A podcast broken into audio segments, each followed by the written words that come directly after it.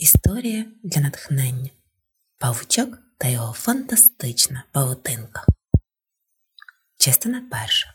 Маленький павучок влаштовує посиденьки. На кухні у куточку шафки над холодильником жив собі маленький павучок. Його домівка була надійно захована від усіх сторонніх очей. То було найкраще і найбезпечніше місце для домівки. Там він ховався від мітли, від протягу, якщо відчиняли вікна, і просто коли раптом лякався. Та зазвичай павучок гуляв по кухні без страху, бо був дуже маленьким і знав, що його ніхто не помічає. А ще він не боявся, бо гуляв попід самісінькою стелею, туди, куди могла дістати лише мама, і то лише тією страшнючою мітлою. До того ж павучок вмів бігати швидко-швидко, як блискавка. Він пробігав усю стелю напоперек всього за вісім секунд. Щоранку павучок виходив на прогулянку, а ще щодня він влаштовував собі посиденьки. Для посиденьок найкраще підходила віконна рама. Тут було дуже цікаво, адже сидячи на віконній рамі, ти можеш спостерігати за всім, що відбувається на балконі, а там завжди відбувалося стільки цікавезного.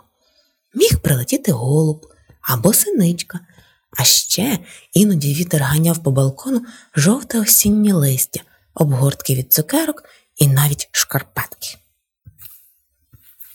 Як і усі павучки, маленький павучок щодня мав важливе завдання.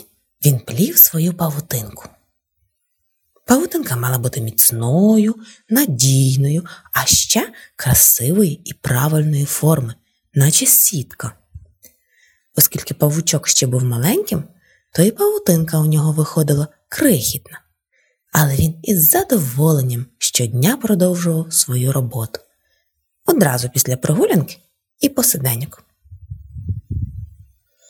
Одного дня павучок, як завжди, влаштував собі посиденьки на віконній рамі, спостерігаючи за усім, що відбувалось за вікном. Вітер тоді був особливо сильним, і листя по балкону літало особливо високо, і павучок раптом помітив дещо незвичайне. На балконі лежало щось схоже на жучка, крихітне, крихітне і блискуче, наче золото. То точно міг би бути жучок. Ну, можуть ж бути жучки з блискучим панцирем. Але це щось не рухалось. Воно не мало ні лапок, ні голови, ні вусиків. Воно було важким, мабуть, важчим за жучка, вирішив собі павучок, бо навіть вітер не міг його зрушити з місця. Це скарб, подумав павучок і страшенно розхвилювався. Точно скарб. Про скарби йому іноді розповідала ворона, що теж навідувалась на балкон. Ворона, з її власних слів, таких блискучих скарбів знаходила щодня по шість і всі зносила собі до гнізда. Щоправда, ворона ніколи нікому не показувала скарби, але любила про них розповідати дуже багато.